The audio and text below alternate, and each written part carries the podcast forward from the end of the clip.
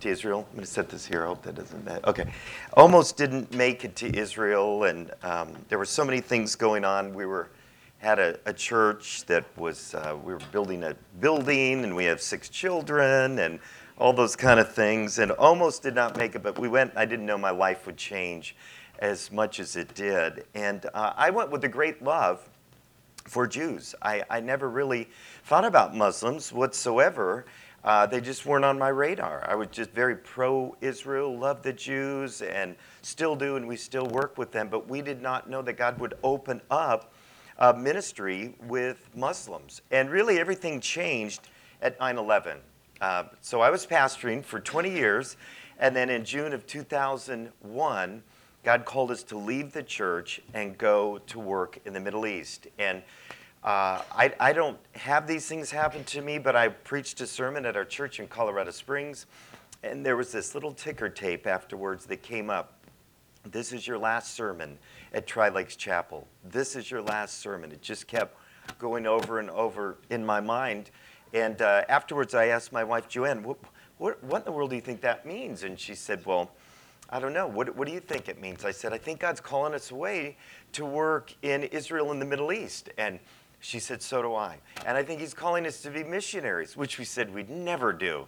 And, uh, and she says, So do I. I felt like God was showing me that months ago, but I just really wanted to pray and make sure it was from him and um, didn't want it to be my thing. You know, obviously, he would call us together. And uh, just further evidence, guys, that our wives are way ahead of us spiritually, typically. So, two months later, I saw a couple of nudges out there. Two months later, three months later, 9 11 happens.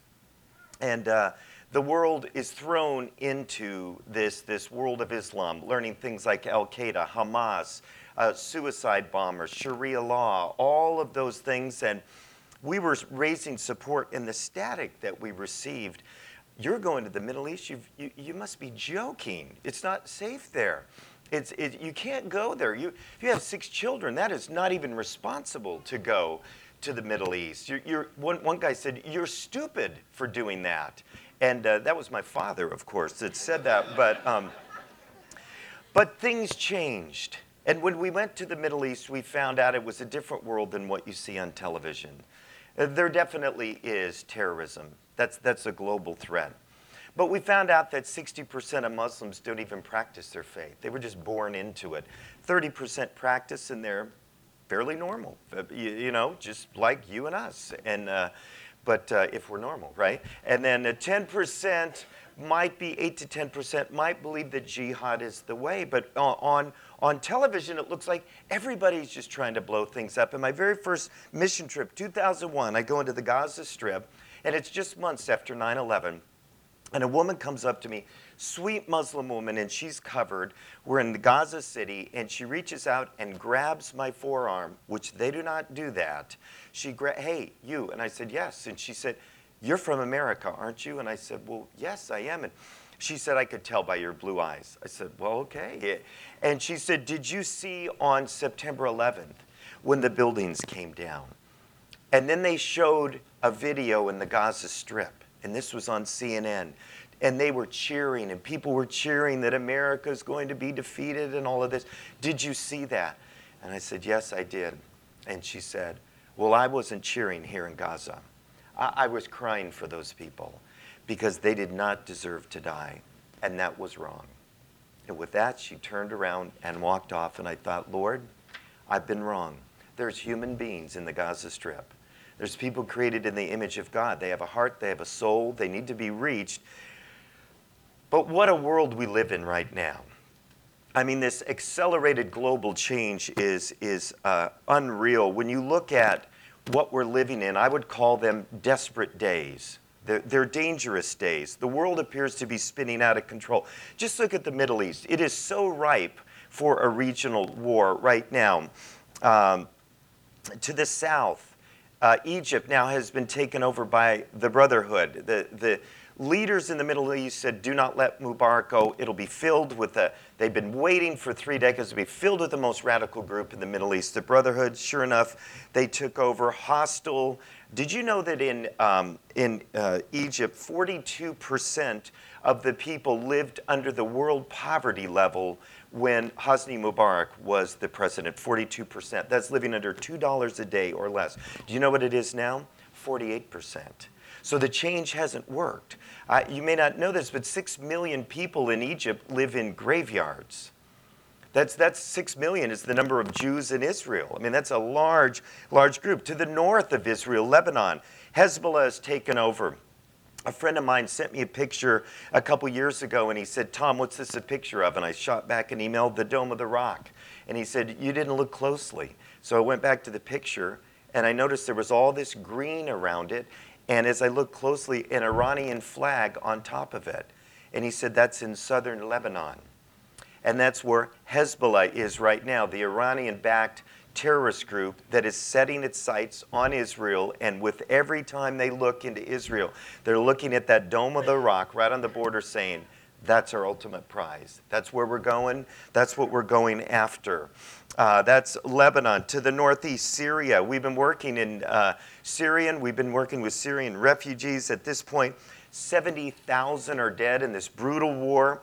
It is definitely a proxy war. Iran is backing Assad. The Sunnis are being backed by the Arab world.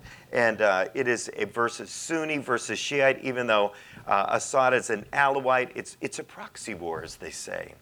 And that's spinning out of control. Iraq, will they be taken over by Iran when they fulfill their nuclear capabilities? For all of our work and all of our amazing young people we've sent over to Iraq to fight that war, could we have accidentally just recreated the Persian Empire if those two get together, Iran, Iraq? And Iran is boasting of wiping out Israel. I'm sure you've heard Ahmadinejad talk about this. Hey, we haven't had anybody on the scene since Hitler who boasted like this we're going to wipe out the six million Jews.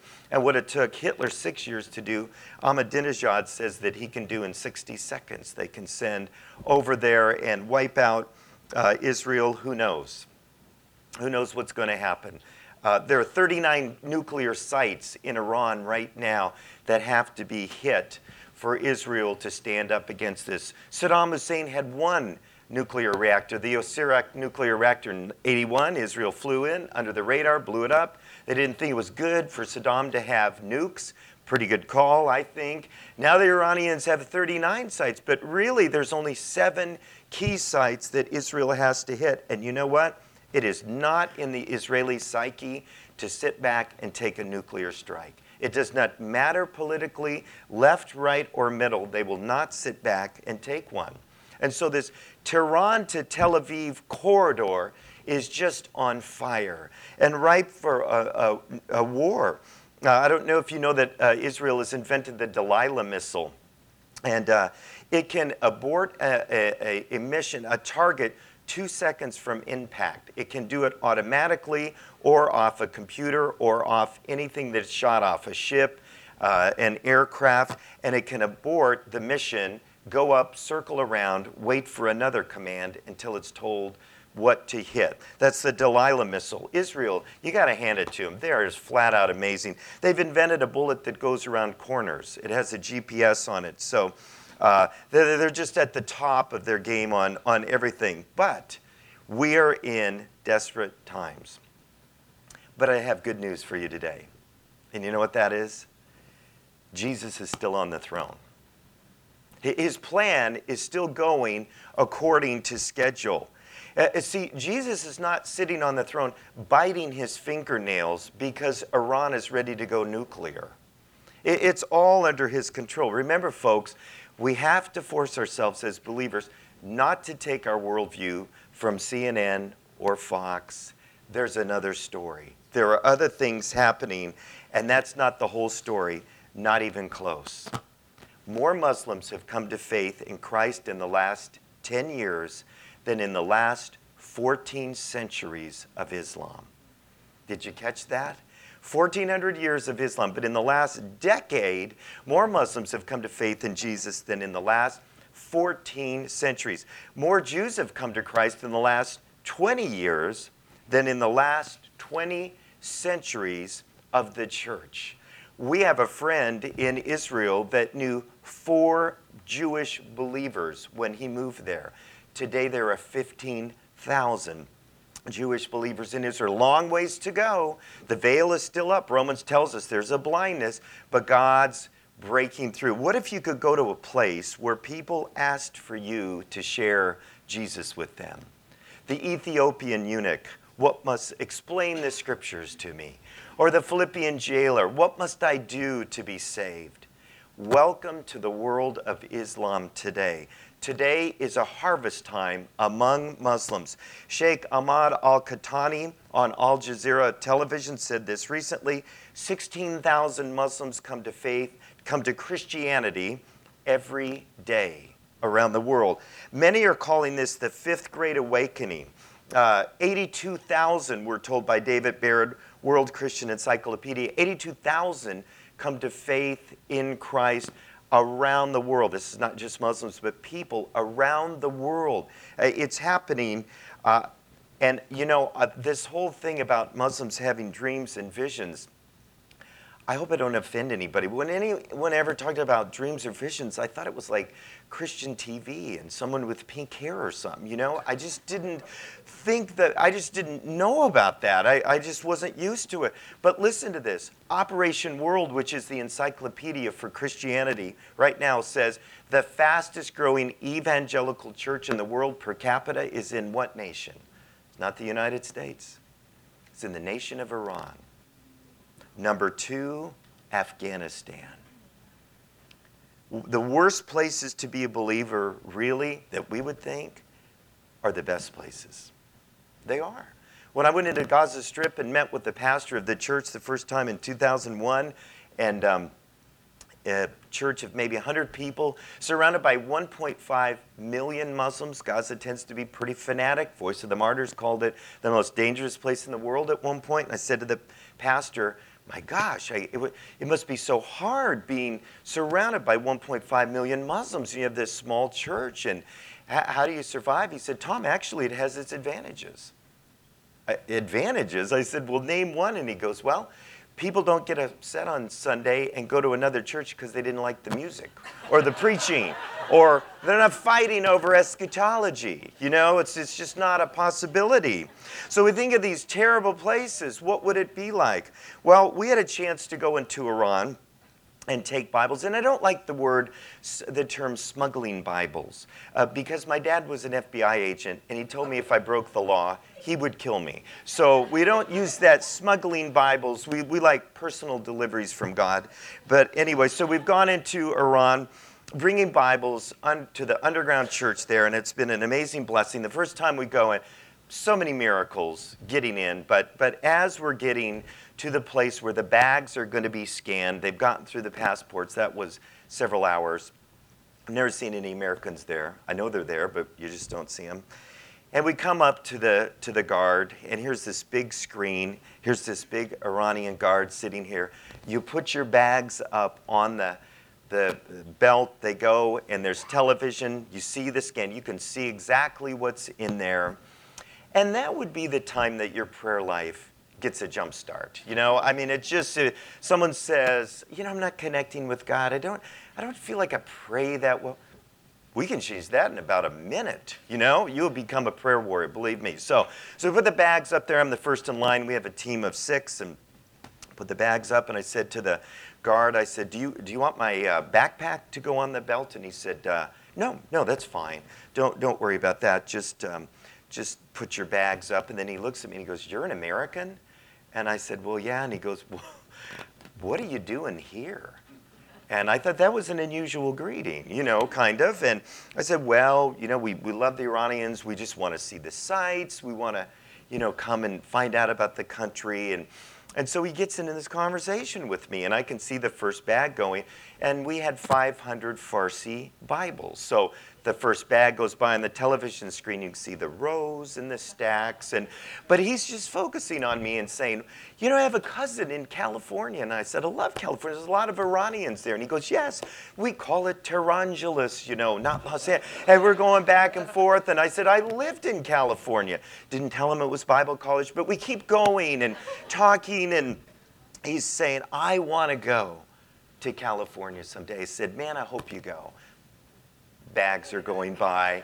He's never looked at the screen once. And finally, this was it. This was a shocker. I mean, they never prepared us for this in missionary training.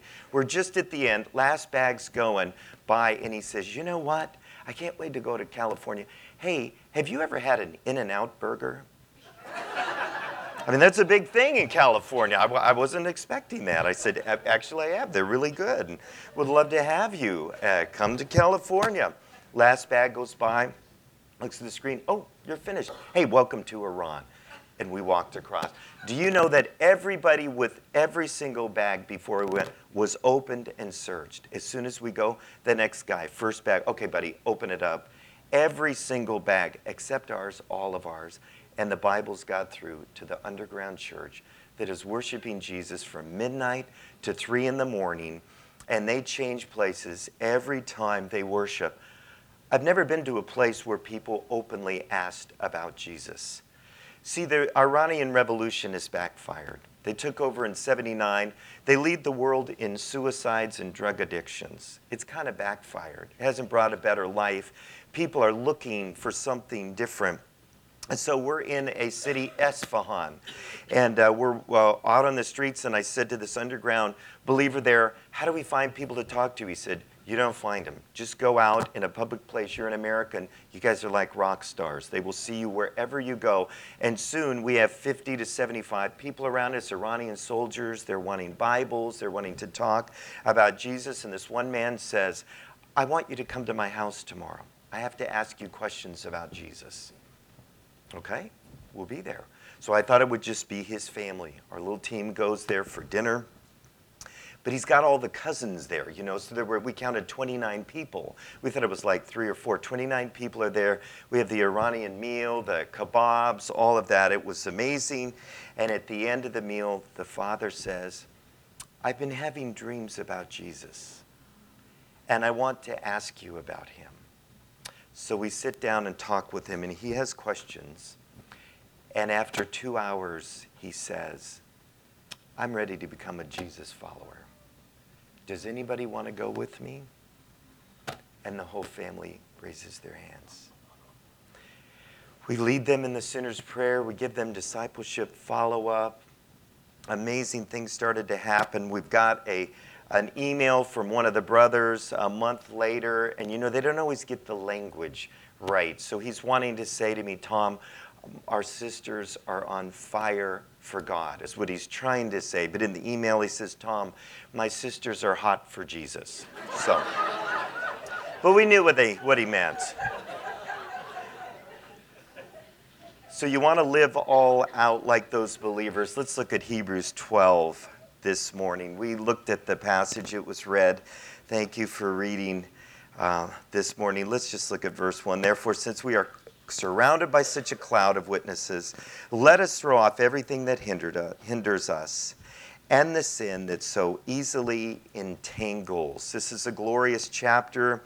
Think of an athletic contest. It's a great visual for the people. Cloud of witnesses, whether you take the view that they actually see down and see us, or if that's just a metaphor to really encourage us. The writer says, get rid of the things that slow you down. Get rid of the sin that entangles you. 1 John 1 9, if we confess our sins, he's faithful and just to forgive us. James 5 16, confess your sins to one another. We know that's the world we live in. Uh, I was talked into running a marathon 12 years ago with my son Josh. He was 12 years old. There was a little girl in his class that had cancer, and they did fundraising for her. And, um, and so we trained for four months and went to Los Angeles to run the marathon. I, I couldn't run a mile uh, at the time we started training. But we got to LA, where we were up to where we could run in the 20s. We thought, okay, we can do this. Went with the school. 22,000 people there take off when we run. And we had lots of tribulations along the way. But at the end of the race, we're two miles away. We're in downtown LA, and I'm still running with Josh. And he says, as a 12 year old little guy, I can't go any farther. I, I, can't. My legs are locked up. I feel like I'm going to pass out. I, I can't go any farther, Dad. And I said, you think we could just maybe walk? Let's just walk. I don't even think I can do that. I said, I, I got it. I understand. And I'm feeling guilty. Is he too young as a 12 year old to be doing this? But anyway, we come around some buildings, and we didn't realize it, but a million people watched the LA Marathon live, in person, along the way. Huge grandstands with a couple miles to go, and a big Sony Trinitron on a building. And there are announcers. We heard this loud noise. And there's one guy announcing, one guy in binoculars, and they pick people out through their number and say, Look, there's Fred Smith from New York City. And people cheer for him and stuff like that. Well, all of a sudden, we come around, there's this enormous crowd, and we see the TV, and the announcer goes, Hey, look, there's Josh Doyle. He's only 12 years old from Monument, Colorado. And the whole group goes, Yeah! I mean, this huge cheer. And I said, Josh, did you hear that? And I looked over, but he wasn't there.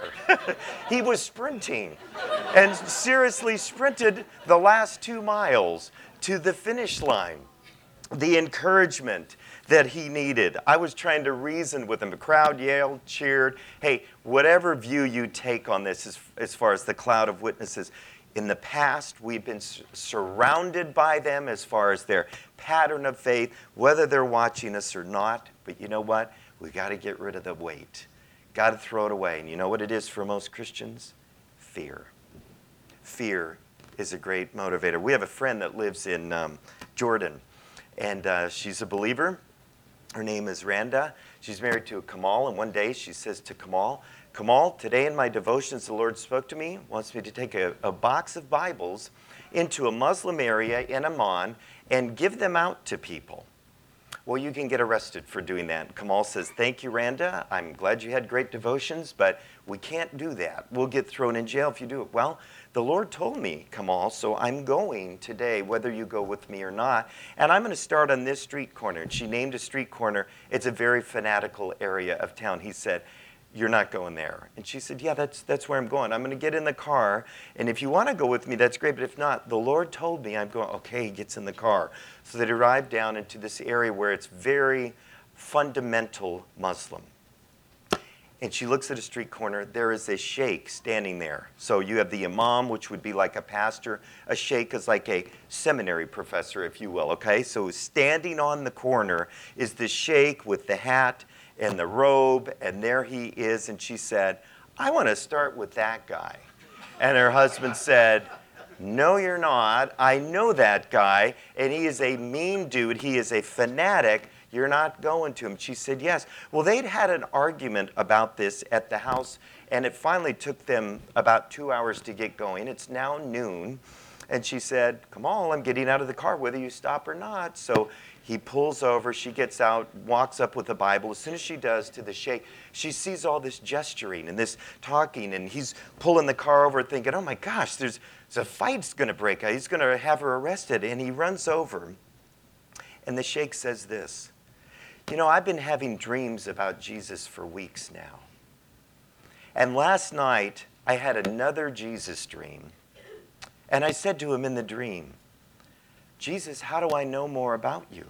I'm having these dreams, but what do I do? And he said, Go stand on this corner at 10 o'clock, and there's going to be a woman that comes and gives you a Bible. Read it. And he said, Lady, I've been standing here since 10 o'clock. You're late. the fear that we have, the stuff that will hold us back. Friend of ours, Doug, who works with us at E3, lived in Afghanistan. One of the big problems in Afghanistan, social problem is homosexuality. It's just rampant in Afghanistan. Doug would, uh, as a missionary and from America, and they didn't know that he was a missionary, of course, he was just working there, would have men that were always hitting on him and asking him questions and, and that. And so one day he's in a restaurant. This man is just staring at him just staring. And he's, it's kind of awkward. He looks away, and then he look back. This man is staring at him. And, and, and finally, the man gets up and comes over and says, You must come with me to my house. Well, now he's really kind of creeped out. You know, uh, no, I, I don't think so, but thank you. No, no, no, really, I need to talk to you. I've got to talk to you. And my wife and my children, we, we all have to talk to you. And Doug said the Holy Spirit just quieted his heart and he knew that it was okay. And he went with this man to the house in Kabul, Afghanistan. He's dressed as Taliban. He goes into the house. I sit down and have tea. And he looks at, the, at Doug and says, Why are you here in our country? Well, as a missionary, you have to have a little cover. You can't say things. And he says, Well, we love the Afghans. we you know, we, we, we want to be here and we love your country. And he's generalizing. And the man looks at him and he goes, Why are you here in this country? And he said, I couldn't think of anything else to say. So I said, Why does it matter to you? And he said, Because I've had Jesus dreams every night for the last seven nights. And last night I had a dream, and you were in my dream. And Jesus said, You'll meet this man tomorrow, and he'll tell you that I have a special message for you. So he looked at Doug and he said, So, what is your message from God for me? Hey, we're missionaries. I mean, it doesn't get any easier than that one. I mean, really, if he blows if he blows that one, he should be fired, right? I mean, he should go out and do something else. And over time, he leads them to faith in Christ. They have a house church. But you know what? All of this is not easy.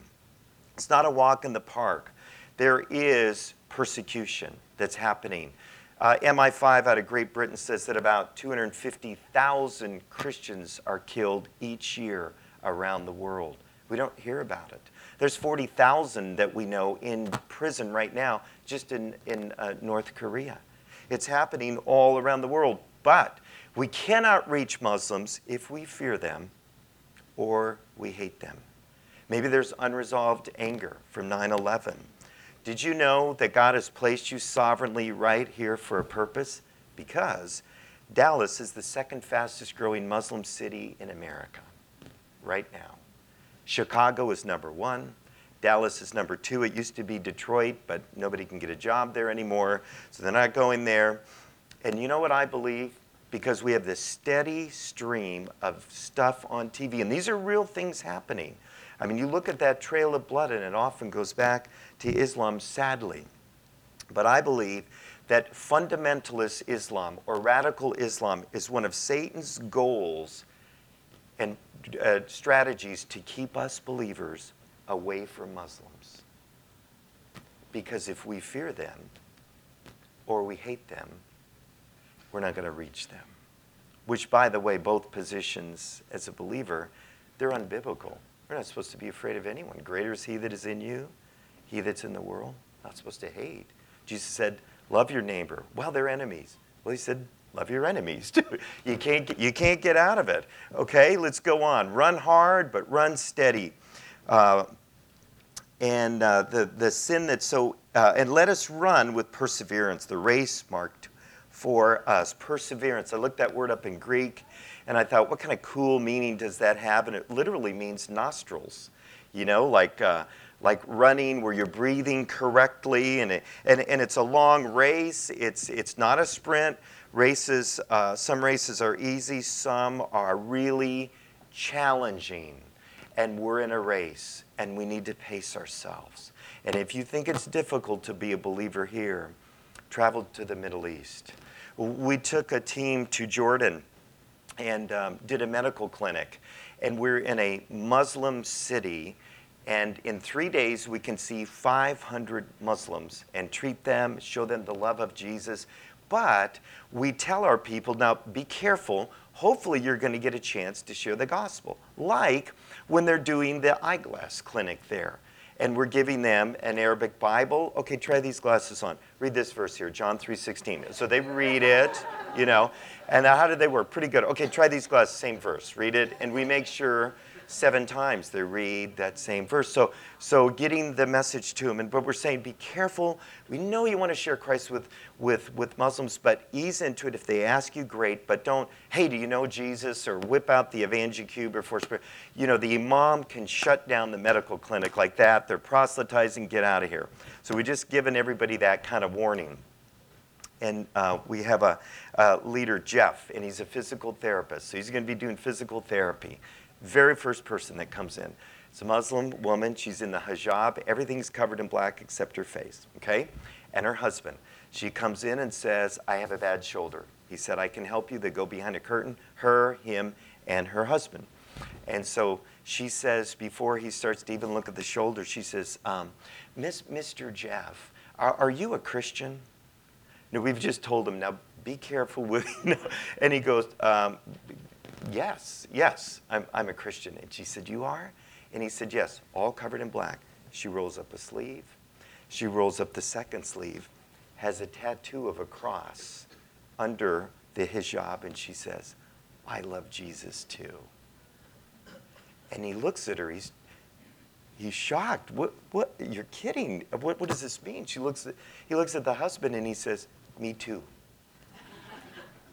They love Jesus. They're in the underground church in Jordan. They meet in the middle of the night. Let me tell you, it is a long haul. It is difficult for them to serve Christ. Let's go on. Um, fix our eyes on Jesus, the author and perfecter, the pioneer, one version says, and perfecter of our faith. Listen, he finished everything when he went to the to, the, uh, to sit by the right hand of the Father. He sat down. Everything is finished, it's completed, and we just have to fix our eyes on Him. And one of the reasons we're told to do that is because we live in enemy territory.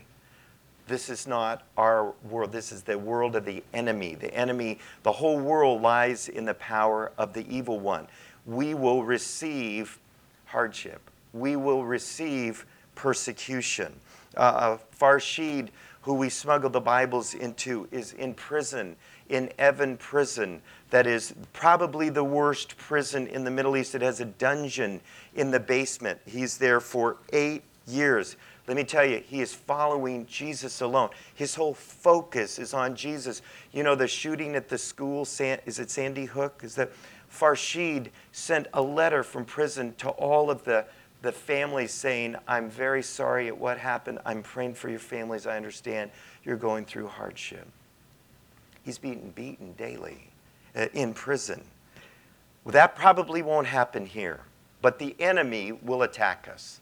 There may be persecution in America. They certainly are marginalizing us. Uh, anybody that's a Christian on the news is, is biased or really doesn't know what they're talking about. It's coming. It may be a long way off. Okay, let's go to verse 3. Consider him who endured such opposition from sinners so that you will not grow weary and lose heart. Don't get tired. Don't lose heart. Jesus is moving. Turn off the news. Get into your Bible. Start getting connected to what he's doing around the world. He's moving. Listen, with this phenomenon of one third of all Muslims worldwide, and that would be one fourth of the planet, over 1.5 billion, one third of them, I mean, in faith in Christ, having a dream first, he's moving. Now, 95% of them are led to faith in Christ by someone explaining the dream from God's Word. It's the Word of God that leads them to faith in Christ. But this just, those dreams kind of knock the boulders out of the way. Gosh, I guess Christians don't worship three gods, or maybe the Bible's not corrupted like I've been told. And so, no, please don't get us wrong. Nobody goes to bed a Muslim, has a dream, and whoo, wake up and they're a Christian. Not at all. It just kind of just moves some of the clutter out, and they can look straight at Jesus and find out who he is. Okay, here's some key truths for today. Number one, Christians are being persecuted at an all time high.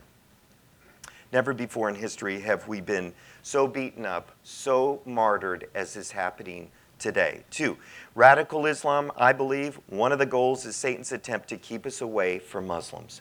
If this is the most open people group in the world, and I believe it is, what better strategy would ha- Satan have than to separate them from believers? Get them away from the power, get them away from the light. Three, Jesus is on the move. Power, love. We're seeing it. Iran, uh, Afghanistan. Do you know that there's a church in Mecca, Saudi Arabia? If, if you go there and are not uh, uh, practicing, if you're not a Muslim, there would be no court case. You'd be killed immediately. But yet there's a vibrant underground church in Mecca today. And four, believers are risking their lives for the sake of Christ around the world. So we got to get rid of our baggage. What entangles us? Is it fear? We got to run steady and run hard. We have to follow Jesus alone, and we have to hang in there when we do. What's our motivation as believers? It's the crowd, it's the cross, and it's the crown. Those three the crowd, the cross, and the crown of life. So I want to leave you with a question today. Do we have the spiritual guts to reach out to Muslims as believers? Do we? It's one of the most significant awakenings in 2,000 years. In fact, we have a former Muslim that is on our staff now, and her name is Sophia. And she said, Tom, when I came to, she's from Kuwait. You know what she said? She said, when I came to faith in Christ, everything changed.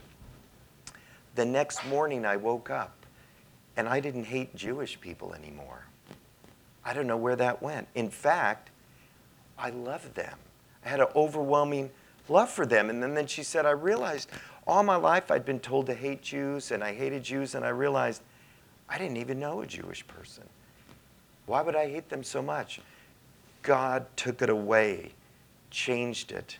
Hey, that is one of the best uh, groups that can evangelize the Jews in Israel. You know, we were going into Gaza one time, and there was a border guard, and he didn't want to let an American team into Gaza. He just said it's too dangerous. And I said, I know it's dangerous. We won't go in the bad areas. And he said, No, it's too dangerous. Can't let you in. So our team was praying. This is a Jewish soldier at the Erez crossing, not wanting us to go into Gaza. And I said, But please, there's one church there. They're believers. They don't hate Israel. They, we, we need it. No, can't let you in. So I went over. We prayed with the team. And I thought, felt like God was telling me, think like a Jewish person. Think like a Jew. Jews are very expedient. They're very sharp. And so I went up to this border guard, and the Lord just gave it to me. I said this You know, I'm a Christian, and you're a Jew, and all those people over there are Muslim. And we just know this when they come to faith in Jesus, they don't blow up your buses anymore. And he just pulled back and he looked at me and he said, Well, go convert them all. Hey, Matthew 16, Jesus said this Upon this rock I will build my church, and the gates of hell will not prevail, won't stand. No ruler, no religion, no authorities in the heavenlies, those evil spiritual authorities, no one person, no one man, no government will be able to stand. You know, football, eh, they're starting to practice a little bit for football, and I'm a big Denver Bronco fan trying to get into the Dallas thing as we moved here, but I still like the Broncos, but I don't know. We'll see how this goes. Um, there's something that happens at the end of the game, usually when there's a critical play. They're not sure whether guy's feet were in bounds when he caught the touchdown or not. And then there's a flag on the field. The coach throws it. Let's review it. And what happens is they come back after it seems like 10 years and 10 commercials. And finally, they get to the point where they're going to give the ruling and they say, upon further review, and then they give the ruling, right? Well, you know what? It's as if Jesus is sitting up and he's not in a review booth, he's on the throne of God. But I think he's saying this to the church today. Upon further review, we're going after the Muslims. It's not going to end this way. They're not going to blow up the world. They're not. Jesus is going to reign victoriously. Get rid of your fear. Confess your hatred if you need to. Bring Jesus to them. They're open. They're waiting. They're wanting us to know.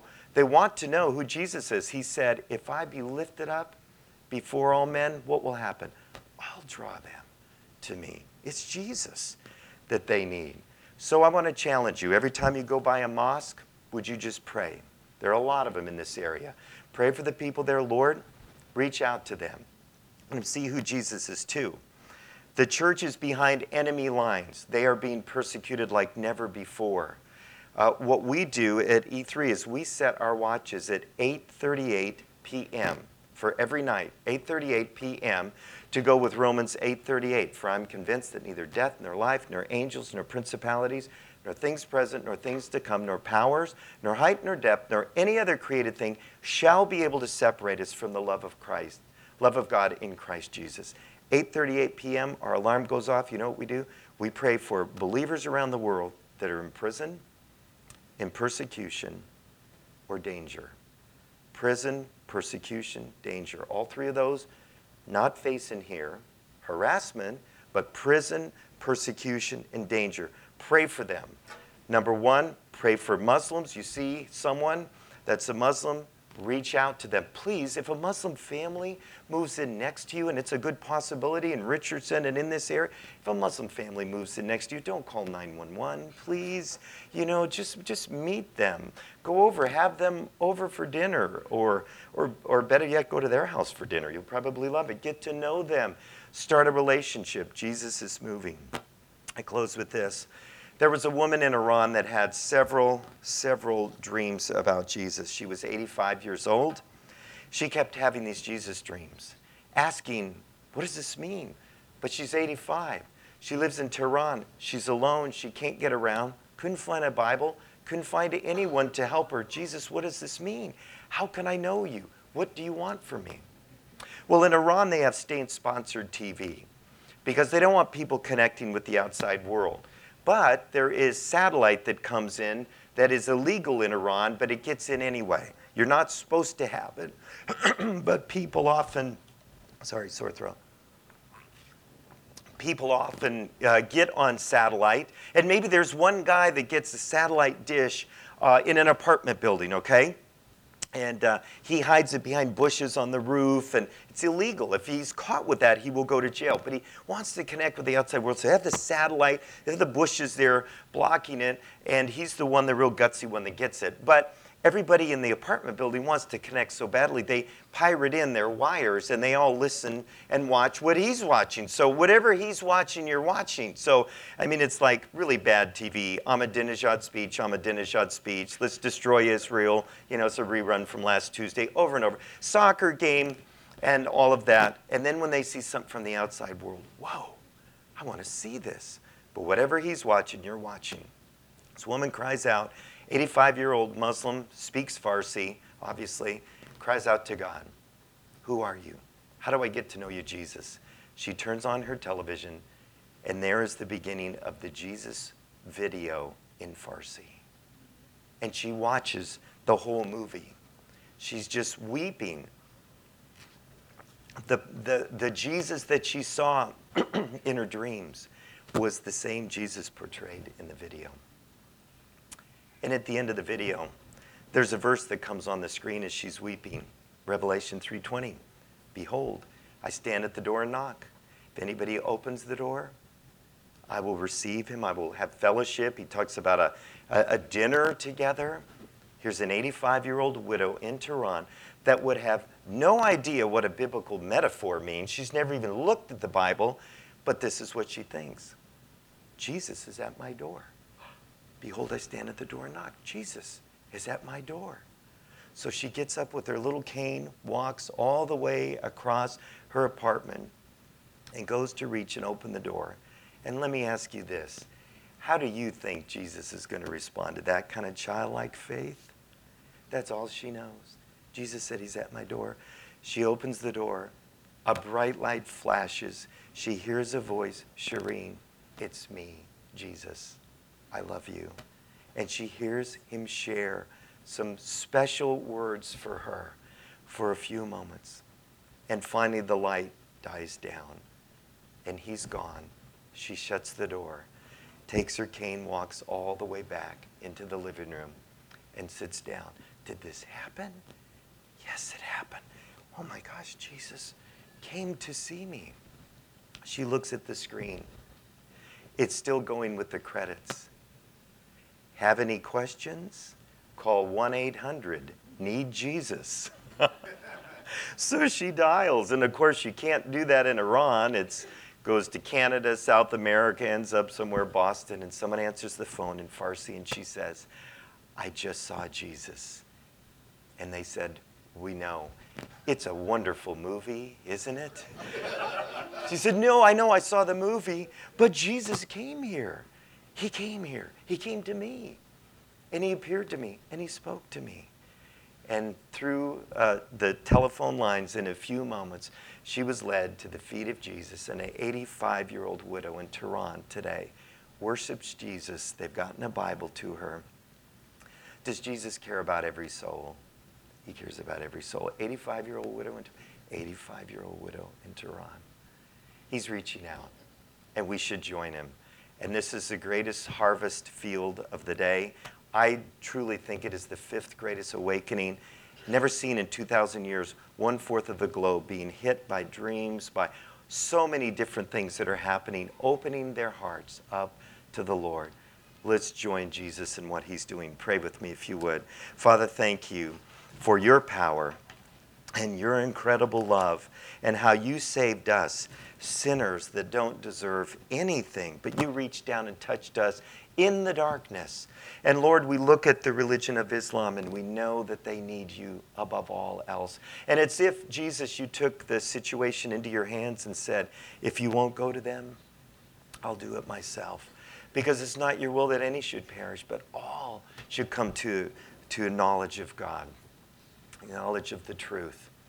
And so you're passionate about reaching them. Father, open our hearts, get away all, all of our fear any unresolved anger that might be there, and let us just move in what you're doing today and reach out to them with the love of Christ, with open arms. And we thank you for this great opportunity and for sovereignly placing us in this area where there are so many Muslims. May we show them who the real Jesus is. We pray in his name. Amen. God bless you. Thanks for letting us be with you this morning. Thank you.